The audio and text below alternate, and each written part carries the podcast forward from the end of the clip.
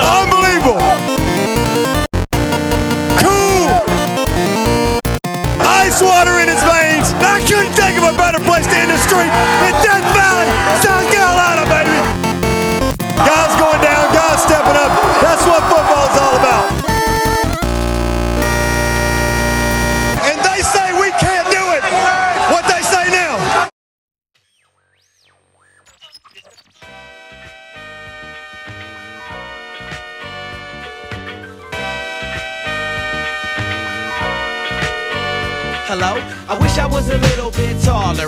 was a baller. I wish I had a girl who looked good, I would call her. Wish I had a rabbit in a hat with a bat and a six form father. I wish I was like six foot nine so I can get with Leoshi cause she don't know me, but yo, she's really fine. You know, I see her all the time, everywhere I go, and even in my dreams, I can scheme a way to make her mine. Cause I know she's living fat. Her boyfriend's tall and he plays ball, so how am I gonna compete with that? Cause when it comes to playing basketball, I'm always last to be picked, and in some cases never picked at all. So I just Hey, folks, welcome back to the Clemson Podcast. South Carolina claimed a stake to another national championship on Monday night, this time before the game even started. Trevor Lawrence has finally set foot on campus, but we're still waiting for the rest of his hair to show up. Clemson is now clearly a basketball school as the Tigers are 14 and 1, 3 and 0 in the ACC, number 19 in the country, and ranked for the first time in 8 years. So life is good. Again, folks, welcome back to the Clemson Podcast. I'm Ben, I'm your host today, and I'll be joined by Sam as we look to move on from football season um, and what was the uh, disappointing end to that.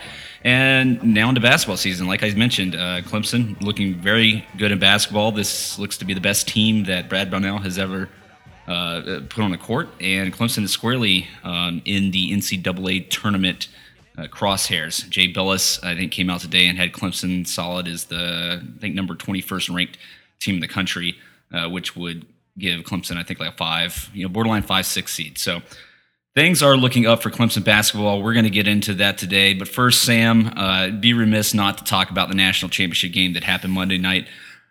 I thought it was a great game.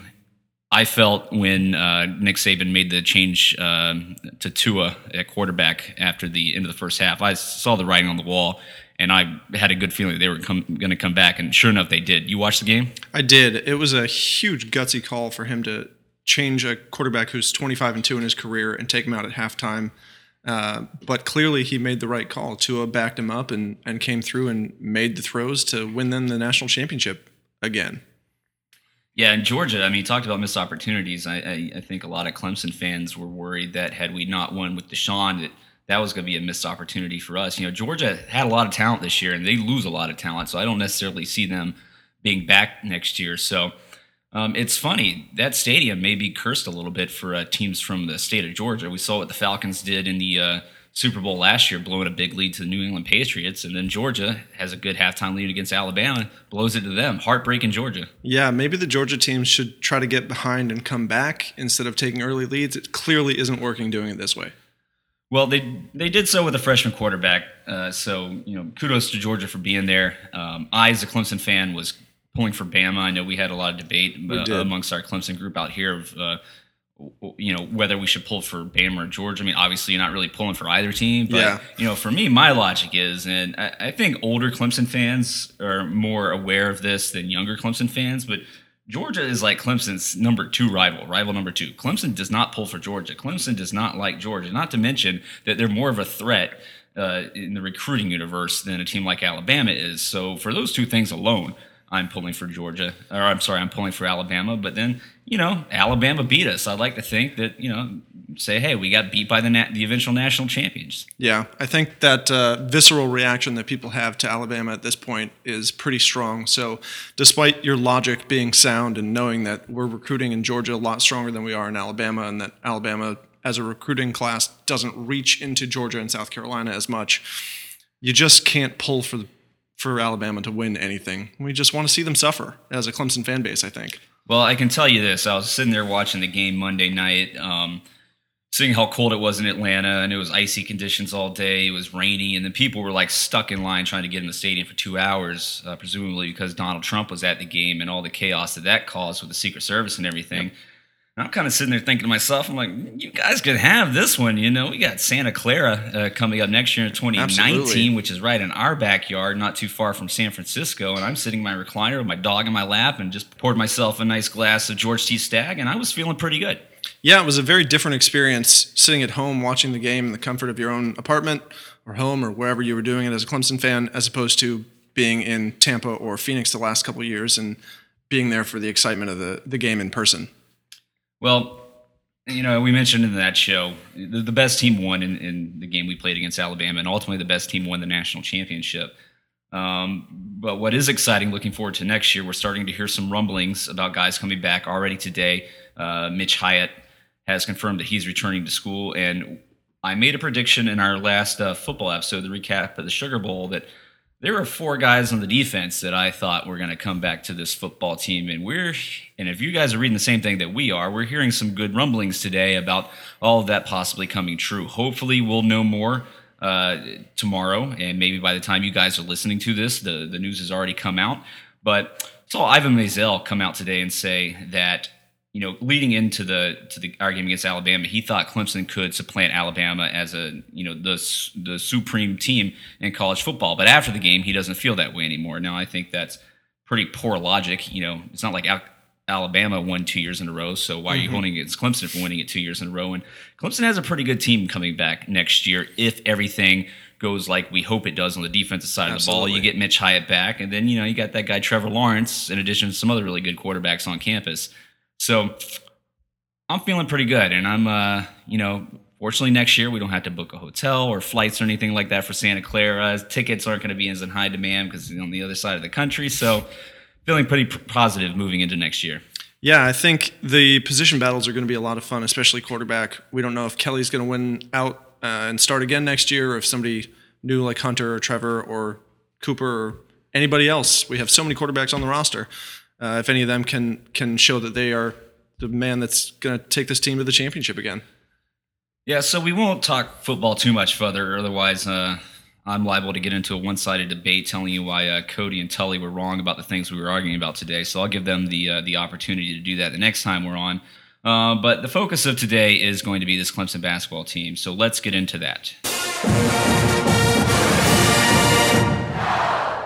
As I mentioned, uh, Clemson 14 and 1 right now as it stands, 3 and 0 in the ACC. They're actually first in the ACC. You don't see that very often.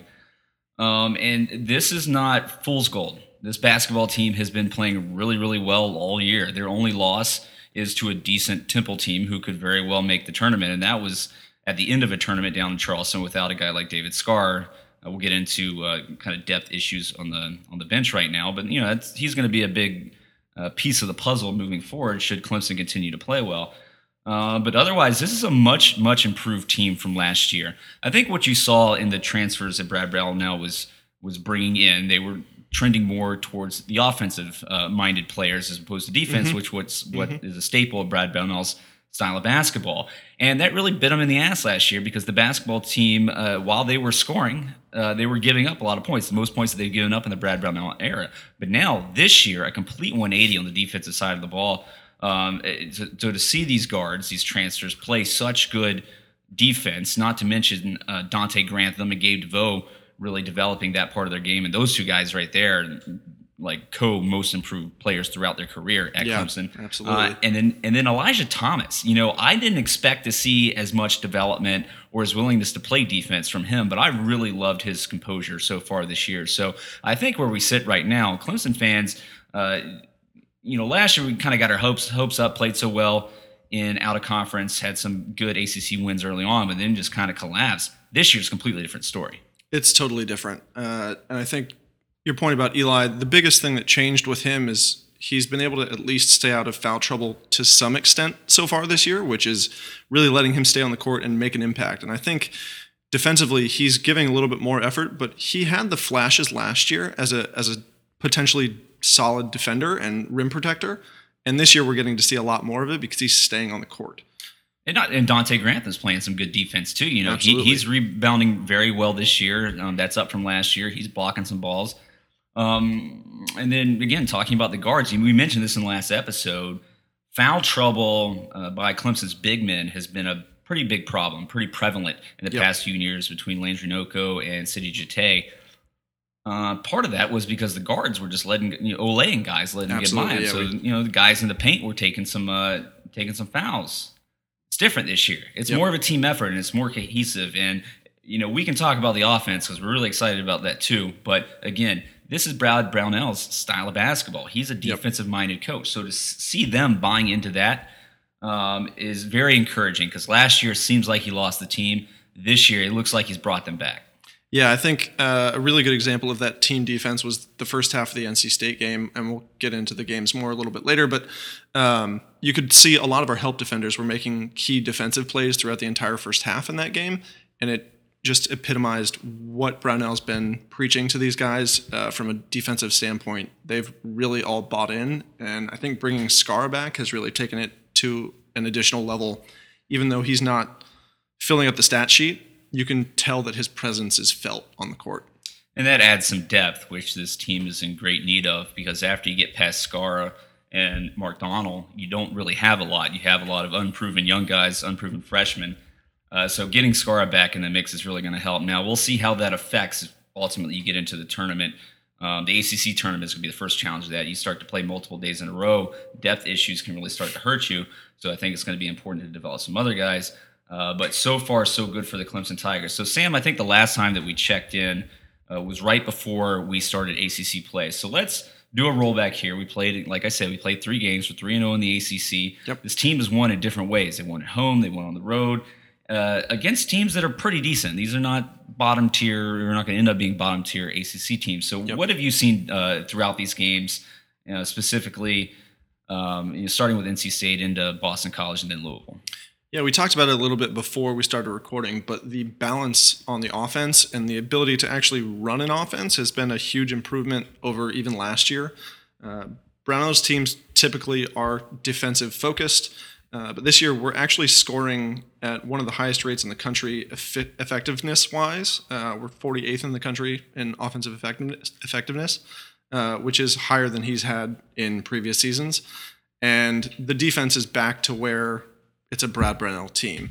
Uh, I talked a little bit about the team D in the NC State game uh, that really stood out in the first half, but also in that game, all five starters had at least 10 points. Eli played only about 20, 25 minutes in that game because he was in some foul trouble and still ended up with a double double, I believe. Uh, and Mark Donnal, our one guy off, off the bench who scored, ended up with eight. So really super even scoring. Uh, and that's been a trend. Any given night, somebody's going to lead the team in scoring. And it's going to be different every night. There's five guys averaging double digits. Yep. Uh, this year in this, I mean, you know, you're going to get out of uh, Marquise Reed. Shelton Mitchell can be up and down sometimes with his three point shooting, but otherwise, he's a solid free throw shooter, uh, solid point guard. Uh, again, Donte Grantham cannot say more about the progress that this guy has made, and it doesn't make you start to wonder, looking back now, uh, was it a was it a detriment to this team, or did it handicap this team a bit? Having uh, being focused around one guy like Jaron Blossomgame or KJ McDaniels, and not letting some of these other guys flourish, or you know, not giving them that scorers attackers mentality where when it comes to crunch time, they're just like, oh, I'm going to throw it off to Jaron, I'm going to throw it off to KJ, and let them go to work. This year it's different. Guys are spreading it around. It's a total team effort. That's really great to see. So I wonder if that hampered Donte's uh, progress a little bit. Gabe DeVoe, is, I think, is a different story. I think he's incrementally gotten better his four seasons at Clemson. But with Donte Grantham, it's like a light has flipped on. Yeah, I think it definitely handicapped Donte's effectiveness and his growth as a player because he's somebody who wants to contribute on both ends of the court. And I think he probably felt a little bit uh, cast aside when it was KJ or um, Jaron just taking every possession in crunch time and just we were just feeding it to them in the post and letting them go at the other team and that was our entire offense. This year you see great passing from pretty much everybody on the team and they're moving the ball and everybody's taking turns and and when somebody's hot they're feeding it to that guy. People are taking uh, control of the game when it's the right time to do it. We're making good choices as a team uh, and so i think it's giving guys like devoe and grantham a much better opportunity to develop their games personally and sort of come into that leadership role as well.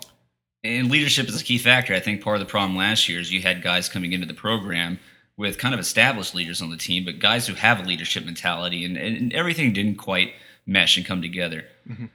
You have a couple years now for these guys to gel, and it's really starting to show. They, they just look like a more cohesive bunch and more confident bunch. You mentioned the passing.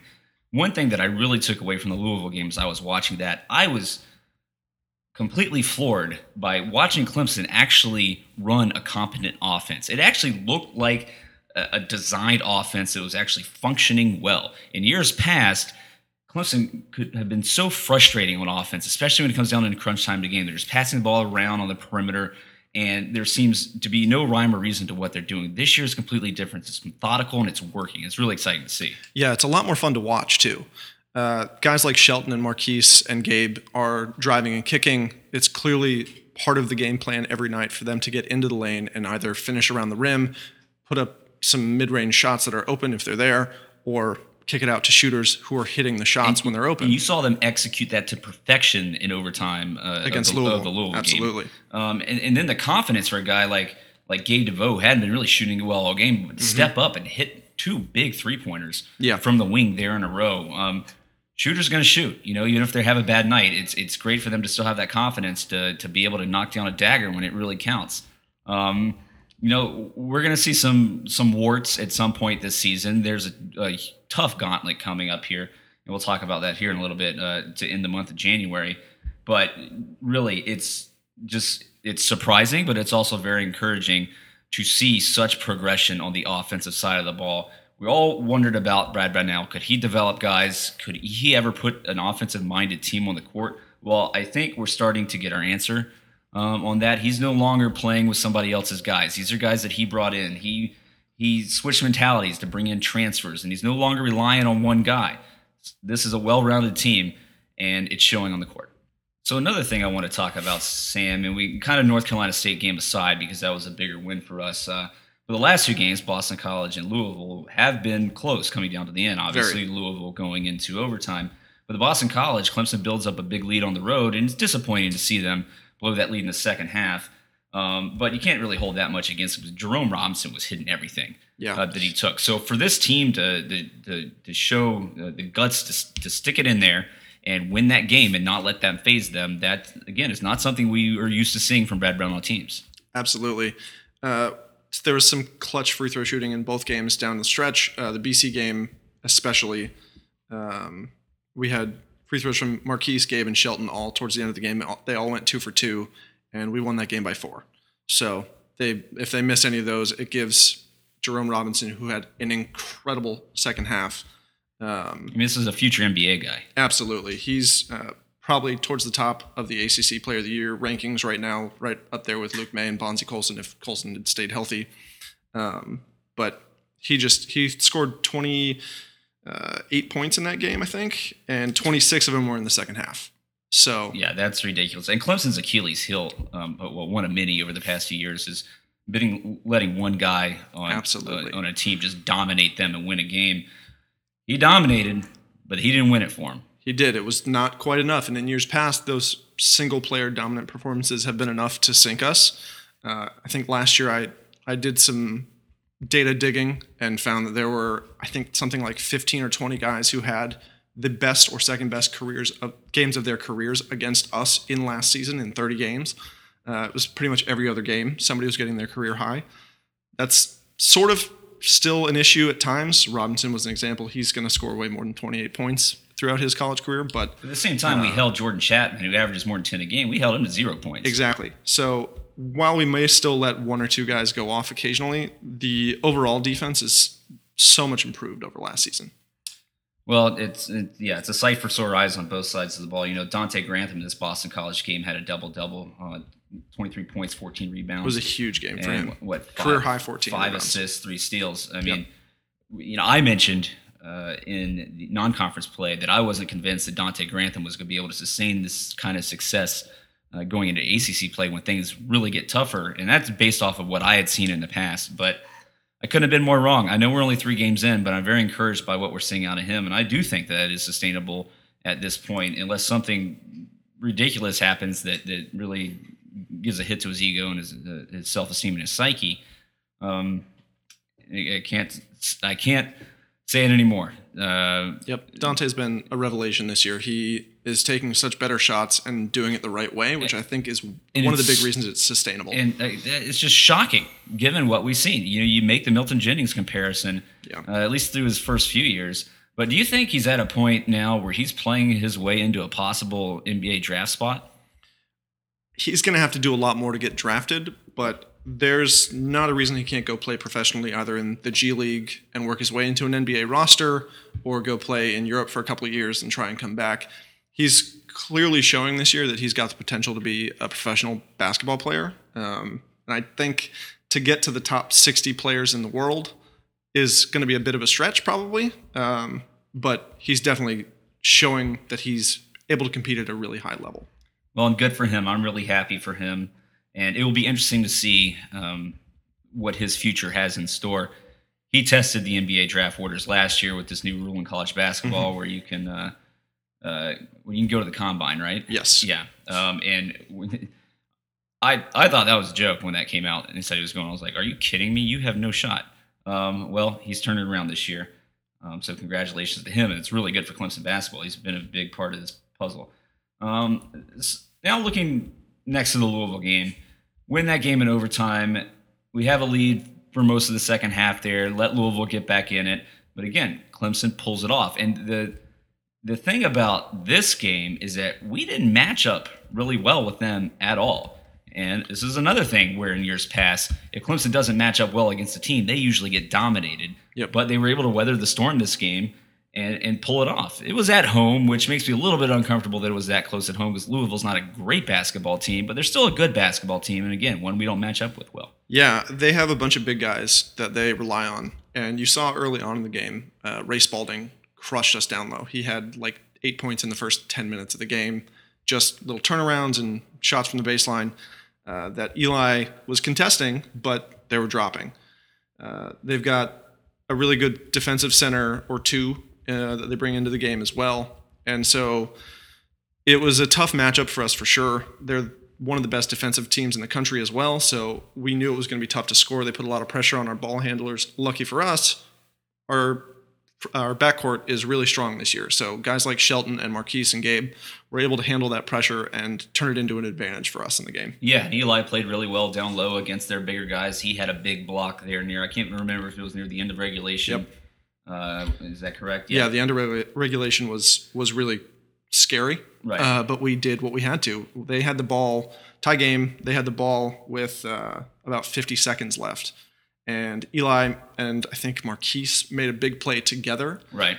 Eli grabbed the ball after the the loose ball and then threw it away. So we had to make a second stop in the last minute of the game, uh, and they were able to do that and send it to overtime. So I think that's been one one of the fans' gripes about Eli. Some complaining at times that he has bricks for hands, or he's not all that coordinated. That outlet pass, it. I mean, it wasn't even to a It was to Clemson no player. one, yeah. yeah, it was right to Louisville. So do you see that as being an issue moving forward? I don't. He's not uh, as adept at passing as guys like Skara or Donnal uh, that come in off the bench, but he has shown that he's got the ability to handle the ball and kick it out when he's double teamed. Uh, he's going to improve there. I think that's something that you once you learn the defenses that are being sent at you and and just get more experience at a high level, he'll get better with that. But he's definitely there's still room for growth. Well, bottom line is it's been really great to see this Clemson team win against different types, uh, playing different types of basketball, playing di- teams that play different types of basketball with different body types, and like some play big, some play small. And so Clemson's adaptability to that, and then to also be able to pull off wins, and this is not just the last three games; uh, it's the season as a whole. There's some good wins on this um, um, on their resume, so that bodes well moving forward. Um, there's there's some other things we do need to to focus on. One of those things being the depth on the roster, and that's one thing that's concerned me a little bit throughout the year. You know, you got the starting five, and you got Skara and uh, Donnal. What do we have behind that, though? We've got some freshmen. None of them are really proven. Um, so that scares me a little bit, especially like I mentioned when you get into a tournament. Yeah, we have essentially a seven man rotation with our five starters who play more minutes than almost every team in the country. We're 339th in bench minutes in the country out of 351 teams. So very far down the bottom. Uh, Skara and Donnal are the guys that are key to the rotation beyond that. Uh, the other two that seem to be getting a good amount of run, getting into every game for limited minutes, are two of our freshmen, Aamir Simms and Clyde Trapp. Trapp is our uh, backup point guard, and Simms is a backup big. He's six seven and athletic, able to play against the uh, the centers in the ACC and hold his own. Well, it's good that we've got two guys that do, do two different things instead Yes. of two guards out there, uh, so we can start to kind of bring them along and hopefully have them available. I mean, do you see either of them being able to have an impact, getting enough minutes, and developing enough to have an impact later in the season down the road? I hope so. Uh, Clemson doesn't have the advantage in basketball like we do in football, where we're able to play a bunch of guys and go super deep because we have a better starting lineup and are able to get big leads and you know Right. develop players during the season. Teams like Michigan State and Duke able to do a little bit more of that usually. Um, but we do have. I think they show a lot of potential. Both Aamir and Clyde can can play at this level, and they bring different things. Simms is a super athletic, good rebounder. Uh, he doesn't foul a ton, which is good uh, for a big man dealing with people who are taller and we, when he's trying to uh, protect the rim. Uh, Clyde Trapp fouls a bunch, which as a guard in the ACC, as a freshman, you sort of expect. He's overly aggressive, overly energetic, but if he can get that under control, he can definitely contribute on both sides. How's of the his ball handling? He's good under pressure. As a freshman, he still makes a couple mistakes every now and again, uh, but he's been in games when we were getting pressed and handled it pretty well. So I think again, with a little bit more experience and uh, some scrutiny under the the bright lights, he will get better over time. Well, and he's shooting 57% behind the arc, um, you know, 64% total. Uh, that's in limited minutes, limited time, a lot of that in garbage time against Yep. weaker opponents. But, you know, that's a bright spot. That's good to see. Yep. So, and you really have to look no further uh, than the University of Kansas to see what a lack of depth, uh, even if you have a very good five, seven guys, what a lack of depth can do to a team. You know, University of Kansas, you know, I, I went to KU for grad school, so I'm more in tune with their team than I am with a lot of other teams in the country, but they have elite players in the starting lineup. They have an elite coach. But depth has been something that's killing them this year. They just don't have the bench. They've had uh, one five star guy that sat out because of some issues with a car. That's hurt their depth. And they still only have three losses on the season, which is not bad considering the types of games they play. The Big 12 is a really good conference, but there's a lot of chatter um, where seeing how the rest of this month goes, they could be at risk for losing the Big 12 regular season title for the first time in many, many years. Yep. And again, that's directly uh, related to the lack of depth on that team. So it really does mean a lot. So I will be very interested to see how guys like Clyde Trapp and Aamir Simms come along the rest of the year. Um, other guys like Anthony Oliver, uh, he's played some good minutes this year. I don't know how much we expect to actually see him. Uh, Scott Spencer has played some good minutes. Both of them are in the 80s. Clyde Trapp's only at 98 minutes, so they're not that far off. But how much do you expect to see them get playing time at all moving forward? I don't expect them to see a ton against teams like Pitt. Potentially, if we're up big, they might get some some garbage time um, in the ACC tournament. If we have to go super deep because people are tired, injured, or uh, in foul trouble, we may see a little bit of them. I don't expect either AJ or uh, Scott Spencer to contribute a ton this year, but they're going to grow into their roles as well. Scott is a very willing shooter. He's going to come in and he's going to gun. Shooter's going to shoot, like you said with Gabe earlier. Uh, AJ is similar to Clyde Trapp in that he's a pretty long, lanky guard who's super aggressive on defense. He came into hi- out of high school known as a shooter, so I'm hopeful that he can sort of regain that shooting form and figure it out at the college level. Uh, I don't see a ton of contribution from them this year, but for years going forward, they can definitely contribute. Well, so if anything, this year is just for them to kind of get their feet wet, um, which will allow them to better able be able to produce in years moving forward. You know, you don't really see guys redshirt in college basketball like you do in college football. So any little bit of experience uh, they get is is good. And unfortunately, the ACC is such a talented, loaded conference that, like you mentioned, Clemson's not going to have these games against weak teams where they get a have a twenty point lead with like eight minutes left to go in the game, and they can Yep. start bringing some of these other guys in. I mean, Pitt is probably the only team in the ACC and on the schedule that they'll have an opportunity to do that. And- Absolutely. and hopefully they do. You would expect them to because Pitt's a really bad basketball team. Yeah, Pitt's super, super young and don't know what they're doing yet. Um, and they've also got a first year coach with that team. First time, first year he's been with Right. them. So they're all sort of figuring their way out together. But everybody else in the ACC is capable of beating pretty much everybody else in the ACC on any given night. And so I think this becomes a thing when you're if you're like a six, seven seed going into the NCAA tournament, you know, you're you're lining up with teams that aren't that far off from your skill level, and especially you get some of these unknown mid majors that people don't probably undervalue a little bit. That's when you start to see upsets. And if you're playing a very experienced uh, 11 seed or something like that who, who does have depth, even though you may have more talent on your starting five and a couple guys off the bench, that that really could become an issue. So it obviously bodes well for Clemson to get these other guys some playing time and bring them along, but also bodes well for them to take advantage and not win or sorry, not lose dumb games so you can get a higher seed and you have a better opportunity to move forward once the playoffs come we're going to be happy to make the playoffs this year. Um, and I think in all normal scenarios, you would think that after not being in for eight years, just sniffing it and getting in would make Clemson fans happy. But by all accounts, we should have been in, uh, you know, one or two times over the past few years. And the times that we were in back in, you know, 2010 uh, and before with that one year with Brad Brownell and then Oliver Purnell, we didn't win anything except for that one playing game.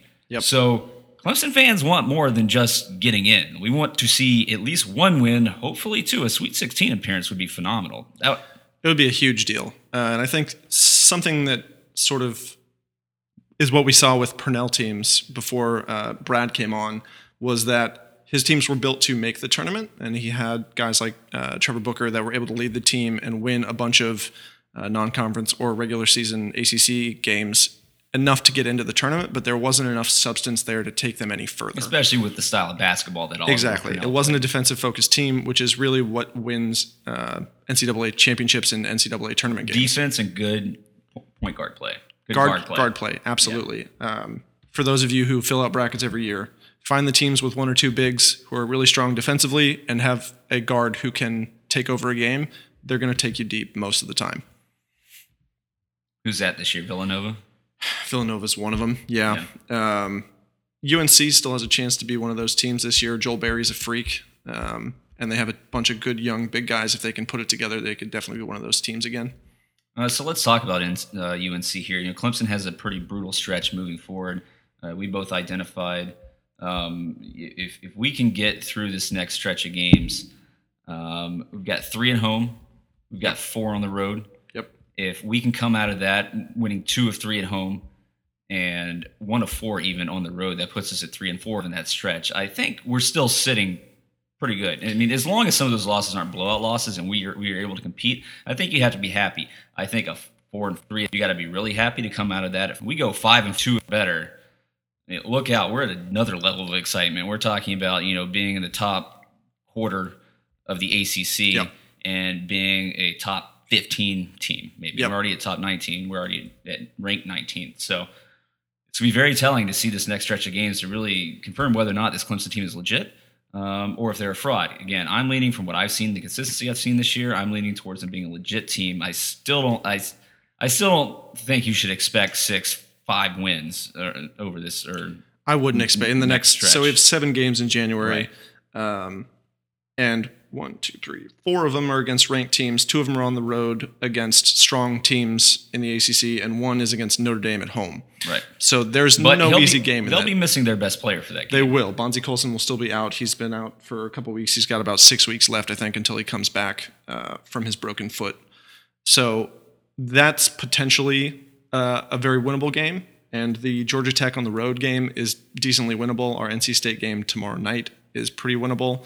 The other ones are all really scary. And if we can come out of uh, those matchups with two wins, we're looking really good. it is incredibly difficult to win on the road in college basketball, and especially in such a good conference as the ACC. So you really have to take care of your business at home and just do what you can on the road.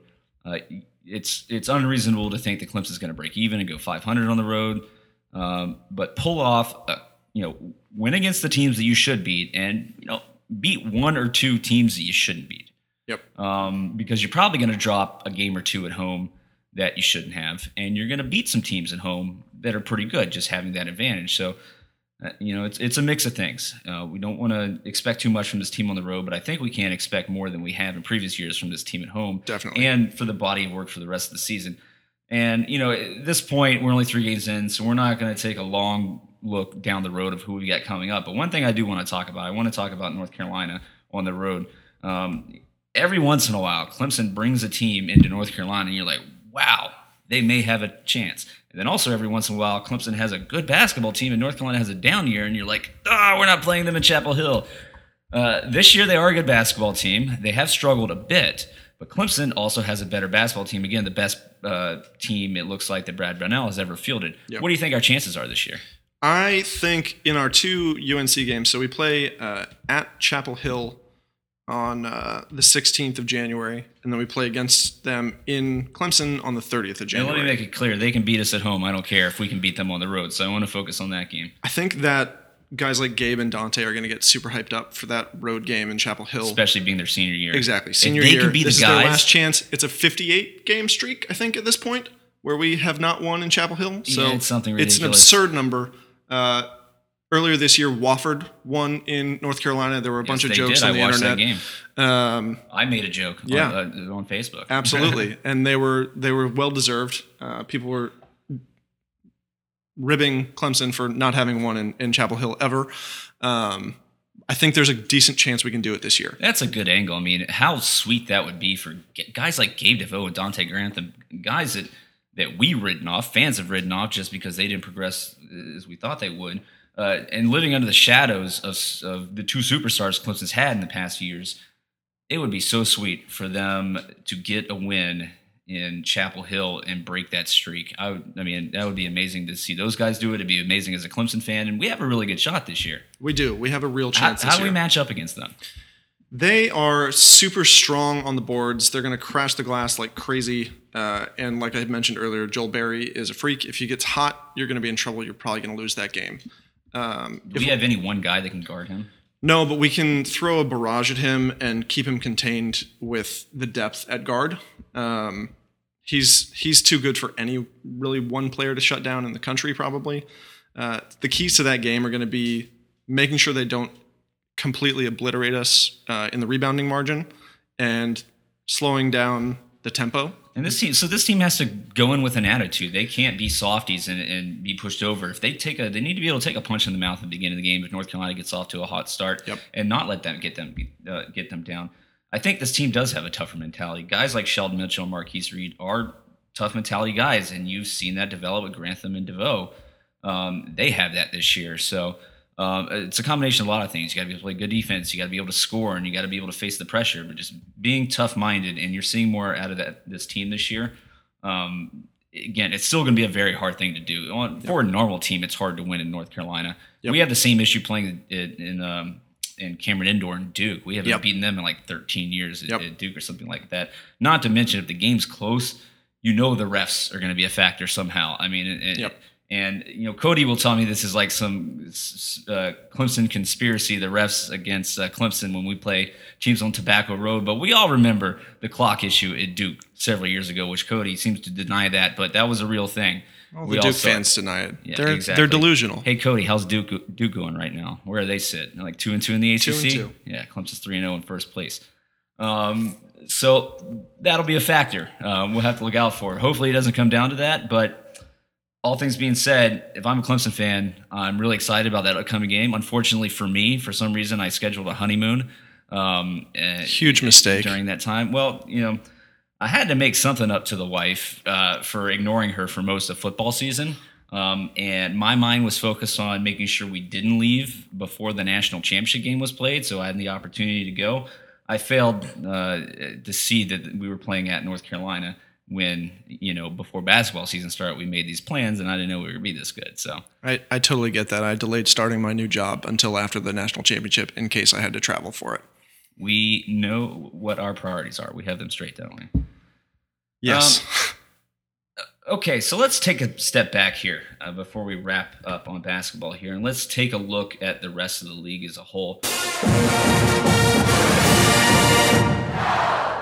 We mentioned how good the ACC is. That's no surprise. They're good year in year out. KenPom right now has this projected what at 12 and 6, going 12 Yep. and 6 in the ACC. Do you think Yep. that's possible considering how many good teams there are? I mean, think we're to a good start. yeah. I mean, we only have that would put us going 9 and 6 the rest of the way, which Yep. is not unheard of. no, it's not unreasonable.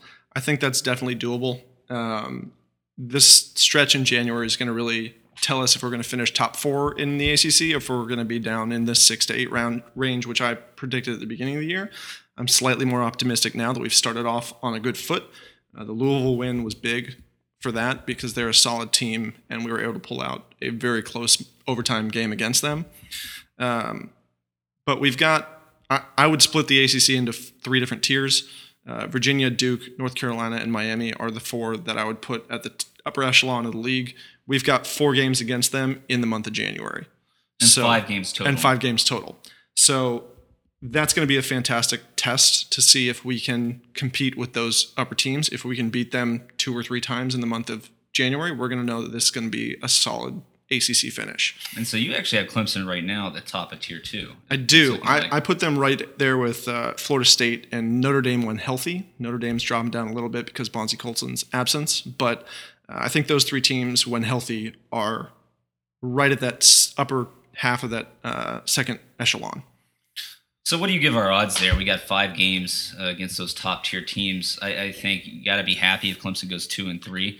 Uh, if we go one and four, I think you have to take that. If we go an zero oh and five, you're pretty disappointed. Zero oh and five would definitely be a disappointment. I think two and three is both most likely and what I would be pleased with. Anything better is gravy. Um, one and four would be disappointing, but not the end of the world. Um, and then we've got actually five games against my second tier teams, which are Florida State, Notre Dame, Syracuse, Louisville, and Virginia Tech.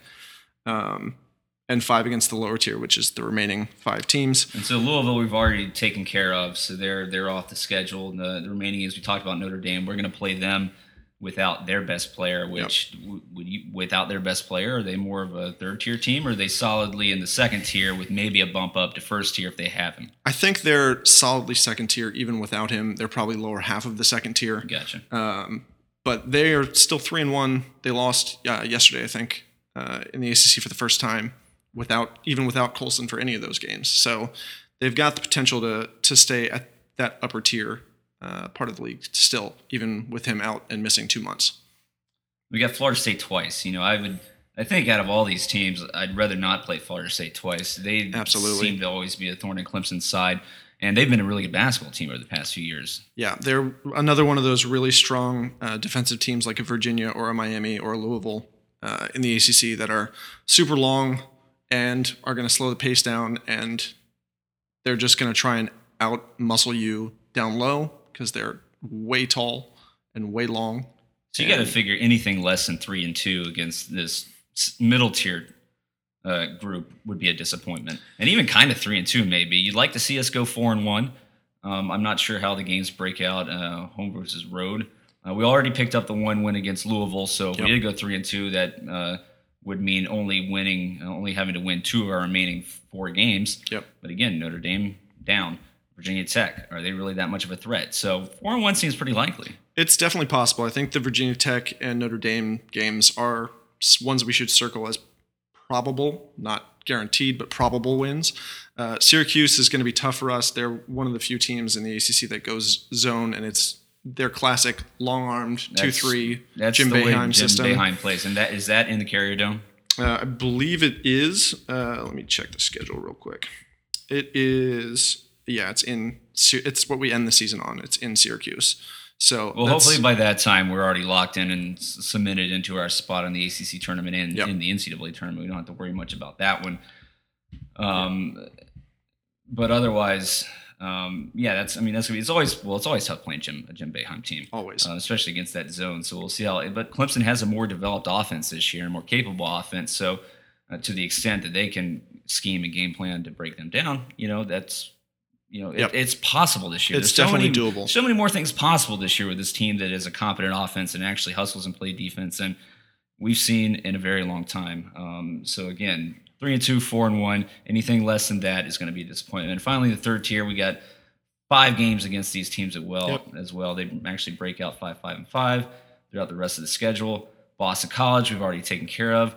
Georgia Tech is interesting. We have two games against them. Yeah, they're um, uh, they're a team that I could see moving up to the second tier. Um, they missed one of their best players, Josh Okogie, missed the beginning part of the season. He's back and is a freak athlete who can drive and score on anybody he's one of those players that could take over a game against us. We don't have a super strong uh, small forward sized defender. Skara may become that. So uh, by the time we play Georgia Tech, hopefully he's ready to go uh, and step up big on defense. But I could definitely see us dropping at least one of the two, uh, probably the road one, to Georgia Tech. The rest of those should be winnable. If we go worse than four and one, we or would be disappointed with that performance against that group. If you lose to Pitt, you should shut down your basketball program for a couple years. Be put on some type of probation. Um, we got NC State coming up tomorrow night. By the time uh, a lot of people listen to this, we probably will have already uh, played them. Yep. Um, we handle them pretty well at home. Uh, again, I'm going to go back to Clemson teams of past. You've seen Clemson beat lesser teams uh, by significant margins at home to only go on the road to their place and lose Have close games, right? yeah. Um, and not pulling off. Is this again? Is this a different Clemson team? Is this a different mindset? We have uh, veteran guys that seem to be able to handle the pressure. We didn't even talk about the free throw shooting. We talked about free throws a couple times in key moments Yep. Um, of the Boston College game, but as a whole this year, Clemson's a very good free throw Absolutely. uh, shooting shooting team, and they're doing it down the stretch. Um, so that matters. So I will take interest in watching that game tomorrow night to see how Clemson responds after, especially after having the accolades now, being in the top 20, sitting atop the ACC at 3 and 0. How do these kids respond on the road against an NC State team that's going to be looking for revenge? Um, that's going to be interesting to see. Yep. The next week is going to be fun. We've got um, our NC State game, Miami, and North Carolina in Chapel Hill in the next week. So if we come out of that with two wins, we're doing fantastically well. Uh, if we come out with three, this team's something special on a Clemson scale. And uh, it'll be fun to see where we go the rest of the season.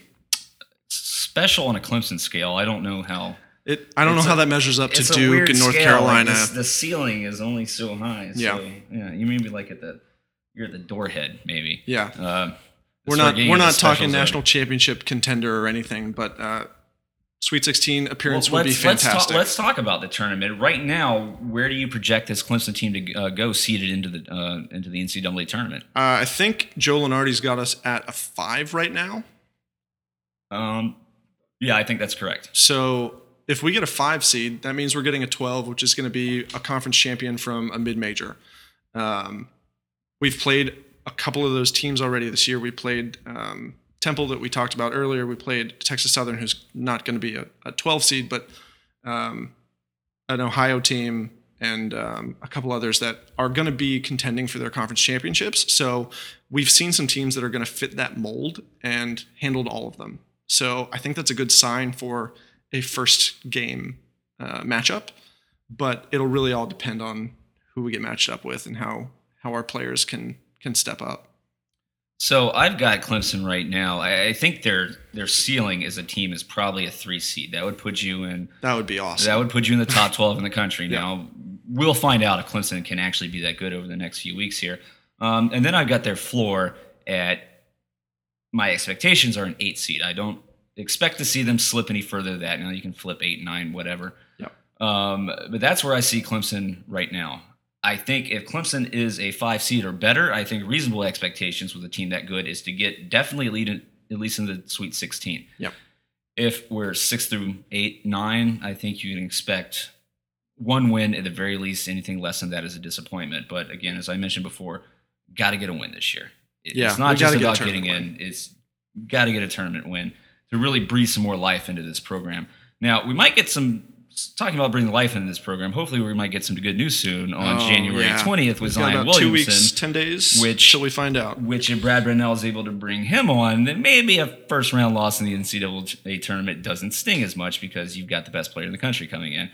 But let's not factor that in. Let's uh, let's look at our expectations just on this year, and that's where I've got mine right now. Do you think that's accurate? I think that's pretty reasonable. Um, I I don't know if I'd expect us to get all the way up to a three seed. I'd probably put the cap at around a four. Um, but I agree on the the basement lowest level that I would expect us reasonably to fall to would be around an eight or a nine seed. Um, if we have somebody get injured, uh, we mentioned the depth multiple times. It could definitely affect the rest of the season. But all things being equal, us being healthy, I think we're solidly a six, five or six seed. And so I mentioned this before about that dreaded play-in game. Doesn't two of the eight nine, there two of the nine seeds have to end up playing in a playing game? Uh, I believe it's the tens. Is it the tens? Yeah, it depends on how many uh, conference champions get at large bids. Okay, so it's kind of fluid from year Yeah. to year. Gotcha. Um, again, playing games don't count. they do, but they don't. Did we hang a banner for that? I hope not. I bet we did. I don't know. I was in Littlejohn last year for a game uh, before the South Carolina game. I, I was not looking for it. Um, No, Let's put it that way. not something we hang our hats on. No. Um, well, so yeah, that's where we stand. Clemson's in very good shape as far as basketball is concerned, and that's really nice considering the disappointing end to football season. Last year, after we won the national championship, even here on the podcast, we just threw our hands up in the air, talked a little about recruiting, then we shut it down. We didn't care about basketball. I mean, we were disappointed that they crashed at the end of the season last year, but it's really nice to, to come out of football season and go into such excitement around the basketball team it's really I mentioned this several times before. Clemson fans love it when when all the major Clemson sports are good, and Clemson Yep. has been really good in soccer lately. Obviously, you know what they've done in football. The baseball team has always been consistently been solid, but Monty Lee has breathed some new life into that program, and there's a lot of excitement around there. If we've also got that going on in basketball, then um, I think you got to give D Rad a pat on the back. all Absolutely. things considered. And the cherry on top is that we beat South Carolina in all those major sports as well this year. That is very true. Um, so yeah, that's all we got for today on basketball. Um, we're going to continue uh, to keep you up to date with football action. We've got some big decisions being made about guys staying or guys leaving. Already some defectors on the offensive side of the ball. Um, we'll see what happens on the defensive line. Hopefully, all that information comes out tomorrow. Get Mitch Hyatt back. That's huge. So moving forward, we'll continue to check in on basketball. We'll also be talking about uh, goings on in football, football recruiting. The the National Signing Day Part Two is now on our radar. Hopefully, we can get Quacking Tiger from Shaking the Southland back on. We know everybody loves those episodes. Um, and before we go, as we do always, we'd like to thank all of our listeners and everybody has hung with us throughout the football season. We hope you continue to listen on here into the football off season. Again, we will be covering Clemson basketball, we will be covering Clemson baseball, and it'll free us up to talk about some more interesting topics about college football that we don't necessarily get to talk about when we're in season because we're busy previewing and analyzing games. Um, if you've been listening to us for a few years now, and you kind of know what the format of those shows are, um, but it's something that I think that we all look forward to, and it, it, it leaves for some more interesting banter between us, the the hosts of the show, and we get into more arguments, and it's a little bit more lively just because we have some more interesting topics to talk about, not strictly um, analyzing games. But yeah, again, thank you for listening. Uh, again, you can check us out on SoundCloud, Stitcher, any of your podcasting apps. We would love it if you could go onto iTunes and leave us a review. We've gotten a ton this year, and we appreciate all those, uh, good and ones with constructive criticism. If you're just yelling at us and telling us we suck, you know that's not very helpful, and we don't really care. Um, and then also all the engagement on Facebook and Twitter this year. That has been amazing. Please, if you haven't uh, done so, subscribe to us on, follow us on Twitter, uh, subscribe to our page, follow our page on Facebook, and share us anytime that you see something comes out because the likes are awesome, but sharing helps get us out to a wider audience that is not already connected to us. So we really appreciate that. So once again, really exciting things for Clemson basketball right now. We'll look forward to continuing to talk about that as the season goes on. And until we talk again, go Tigers.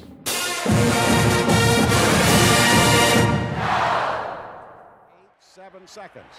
McIntyre working right side. Lofts it off to Jamison. Underneath, Buckner jams! Buckner jams! Six tenths of a second left. Tigers are on top, 75 to 73. They're going to trap. Try to get the little fella to cough it up. to win